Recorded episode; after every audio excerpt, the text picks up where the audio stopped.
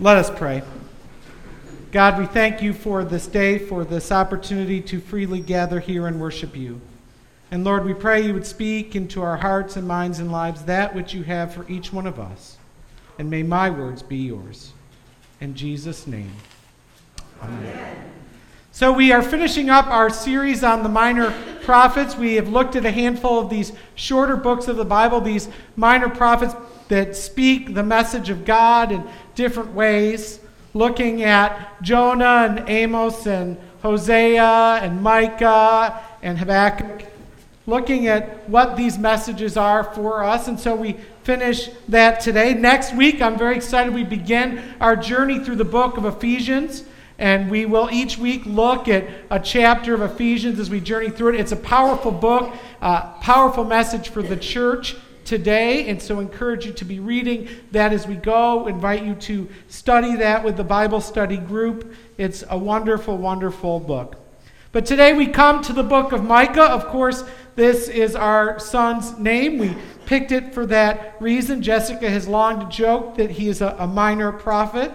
Uh, as he gets older, we won't make that joke because he might take it seriously. But uh, we, uh, I love this book of the Bible. It's so fascinating. And part of the section we are looking at today is one of the most well known sections of the minor prophets, uh, some of the most quoted verses in Scripture. It's really, to be honest with you, this book of Micah is a legal document. It's a legal argument on God's behalf.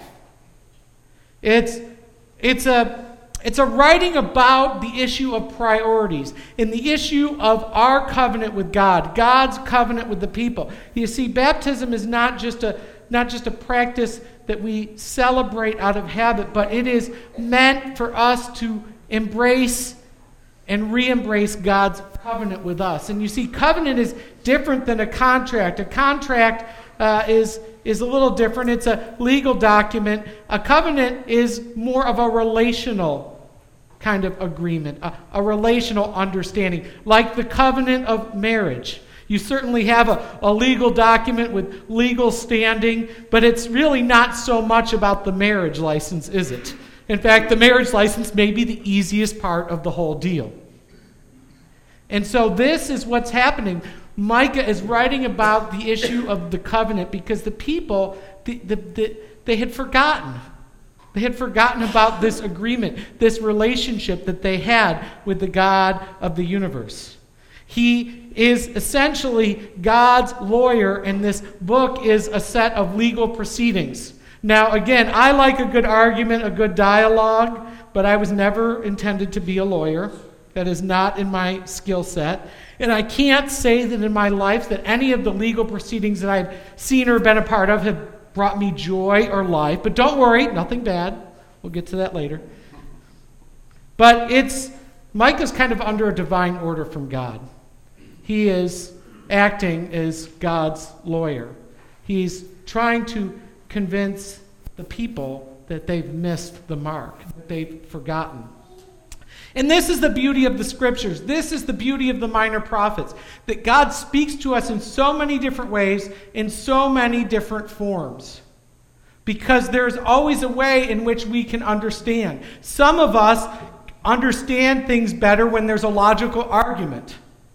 Some of us get lost two sentences into a logical argument. And that's the beauty of the scripture, the beauty of the prophets, as they speak to us in every way. But it's not just a legal argument, it's not just a, a court case, if you will. It's also a history lesson.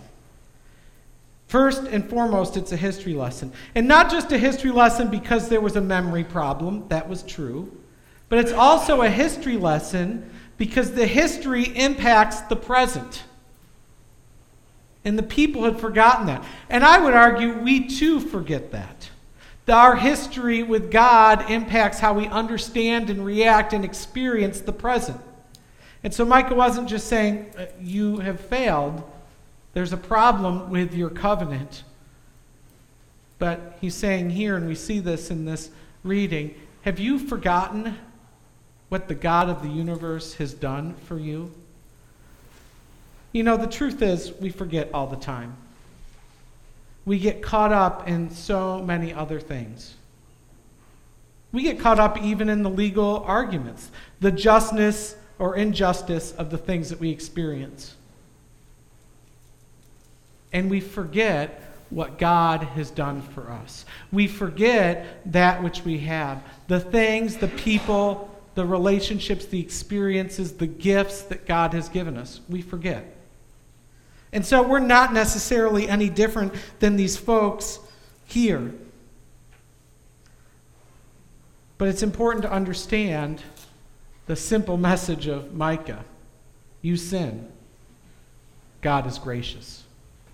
There's no but in there. It's not an afterthought or and I guess so, I have to. We sin, God is gracious. It's interesting as I started to study this book a little more, and I will confess to you that I've read Micah for years and, and I've studied it. I can't say that I studied it as extensively before uh, we chose our son's name, but when we were thinking about this, we thought, you know, we would like a nice biblical name. And this is the one that we were most excited about, Micah James. We thought was kind of cool and a little corny. You know, you had an Old Testament name and a New Testament name, and kind of excited. You know, that first child, even a little more exciting. And and uh, I, I had to kind of laugh when I was doing this this week. It's amazing how these things come together in life. As I'm thinking about my family and my son in the midst of uh, some challenging times with the, adoption process, in the midst of studying this book and legal arguments that came with that process. And then in the midst of that special event that seems to come every year, that annual reminder of how much is truly genetic parent teacher conferences. And so, you know, you go to those parent teacher conferences, and I brace myself. In fact, we went to walk into the Micah's teacher's room, and I said, Should he be in here? Because I know. And I will, I will say this is the best behavior conference report, the best overall report that we've ever had in the school years. So it was a good, it was a good day. We celebrated with Frosties. It was good. But it is funny when you walk into that room and, and you hear some of the challenges that your teachers have observed about your children, and, and, and every time it seems like it's somehow genetic. And thankfully, this time, all the bad stuff was Jessica's fault. And. Uh, and so, and I sat back far enough as the teacher was saying things. I just did this, and so that, you know, the teacher understood where it came from. It's very important. But I have to laugh about this because, you know, I will admit, all truth be told, um, personality wise, Micah is certainly much more like his father than his mother.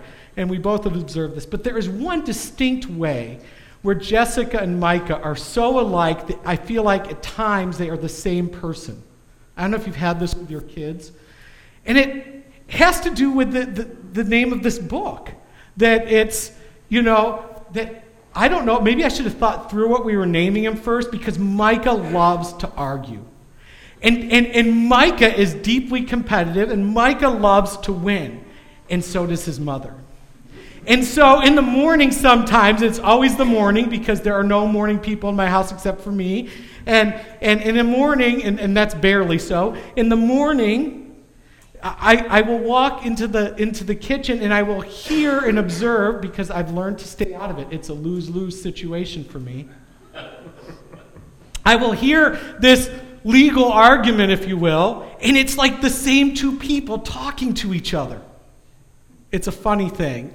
And you know, the truth is, we, I can say this because we laugh about this. You know, every parent teacher conference, some teacher makes a comment about patience, and I, we all know that's Jessica. And, and you know, we can laugh about this, but there is so much that happens here. And, and, and the truth is that sometimes we feel the need to make a good argument, a good argument for ourselves. And at some point in this book, the people start to pay attention to what Micah has to say. They start to realize wait a minute, this is significant. Again, I don't know if you've ever had any experience with court proceedings, the law, or lawyers, but there does seem to be for people this moment, for most people, some never quite figure it out, that this is serious business. And so that happens. And they start to pay attention. They decide that maybe they need to listen to what Micah is saying. And what Micah is saying to them is shocking that these good religious people, these chosen people, God's favorites, have messed up. They've walked away from God. They've forgotten the covenant. They've embraced sin. They, they've become comfortable with their religiousness. They've been, become very comfortable. Look at me. God has chosen me. I am saved. Look what I do. I go to church and do this and do that. And so now I am comfortable. So for this guy to come in and start arguing with them and tell them that they don't have it together, and in fact, he is representing God because God has a case against them. The truth is that God is benevolent. God is gracious. God is bigger than any legal argument, any legal system that we will ever experience on this earth. God is the ultimate judge, and thankfully, the gracious judge.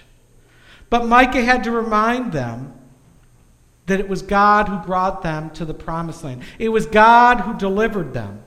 It's God who has delivered us. It's God who has delivered us from our sin. It's God who has delivered us from a life without Him. God has delivered us. We forget the promised land we lived in because even the promised land isn't perfect. We forget the joys that we have. And when we get focused on those things that are not right, we so often walk away from God and we walk away from the covenant. Or, even if things are good, we get comfortable. And we go through the motions and sit in our own comfort. And Micah is speaking to all of that. Micah is speaking to all of us. That God desires from us humble submission. The truth is, we are a very individualistic culture and society. We are a very independent bunch, some of us more so than others. That came up in another parent teacher conference, but that's another sermon. And the people started to realize that they had missed the mark. So much so that they began to plead. I don't know if you've ever had that experience, but something goes wrong, and then you realize you're wrong, and then you begin to plead whether for forgiveness or mercy or grace or understanding. And so the people come to that point. What do we got to do? What sin do we have to avoid? What do we have to sacrifice? What do we have to give? What do we have to do to make this right? We have violated this agreement with God. We have walked away from God. We have violated this. What do we have to do to be right, to make this right, to be with God again? What do we have to do? They were getting desperate. They would do anything to restore their relationship with God. And Micah has a response, but first, let me share a story that I think is fitting. About five years ago, it was a Sunday morning and uh, in Colorado, and I was running late for church. At the time, I was uh, doing a kind of an interim position and, and commuting an hour. And in Colorado, the highways are mostly 75 mile per hour zone, okay? Except for these little sections where you know you get to a town and it turns to 65 and i was focused and running late. And and uh, and all of a sudden as a part of my drive to the church i encountered one of our fine public servants. A nice gentleman with flashing lights and a uniform. This is not the first time or the last. And uh, and he comes to me and he says uh, do you know how fast you were going? They make to make sure you're not confused. And, and so I, I, am a pastor driving to church, right? I mean, at some point, you just got to. I said, well, now, I, I mean, understand that 75, I was not taking a legalistic interpretation of 75. Okay, you know, there's this, there's kind of this, I don't know if you've ever heard, there's a cushion if anybody's ever told you that there's a, there's a cushion, and, and I, I, I live on the cushion, especially with my accelerator. And so, and so I said, Well, uh, honestly, officer, I believe I was going uh, 83. And, um, and uh, but in a 75, and I'll be honest, I, you know, I've not been pulled over for that. So maybe my cushion is uh, a little liberal. And he said, Sir, I appreciate your honesty, but it was a 65. Yeah. It was a great ride with Jessica from that point to the church. Um, and, you know, instantly, uh, some of us have been there. Some of you are perfect drivers. I'm not. This is well documented. And, and, and so some of you have been there. And, and so naturally, you know, I knew I was guilty, but I wanted mercy, right? A, a way out, a, a, reduction in sentence, if you will. And so, you know, a lot of times we know if you've got a good record, and believe it or not, I do. I, you know, I space my visits out. And, and uh, you know, I, I, um, by the grace of God. But I, so I, I said, you know, I'll go to, I'll, I'll go to court, and then you can usually get a plea deal because if you have a good record, you can get a reduced thing, and that helps on the old insurance bill. And and uh, and so. I was ready to do that, and then I found out that the DA in that county was in a bad mood that month, and they were doing no deals. And then I was just indignant. How dare this act of injustice? I, I, my right as an American to get out of this ticket.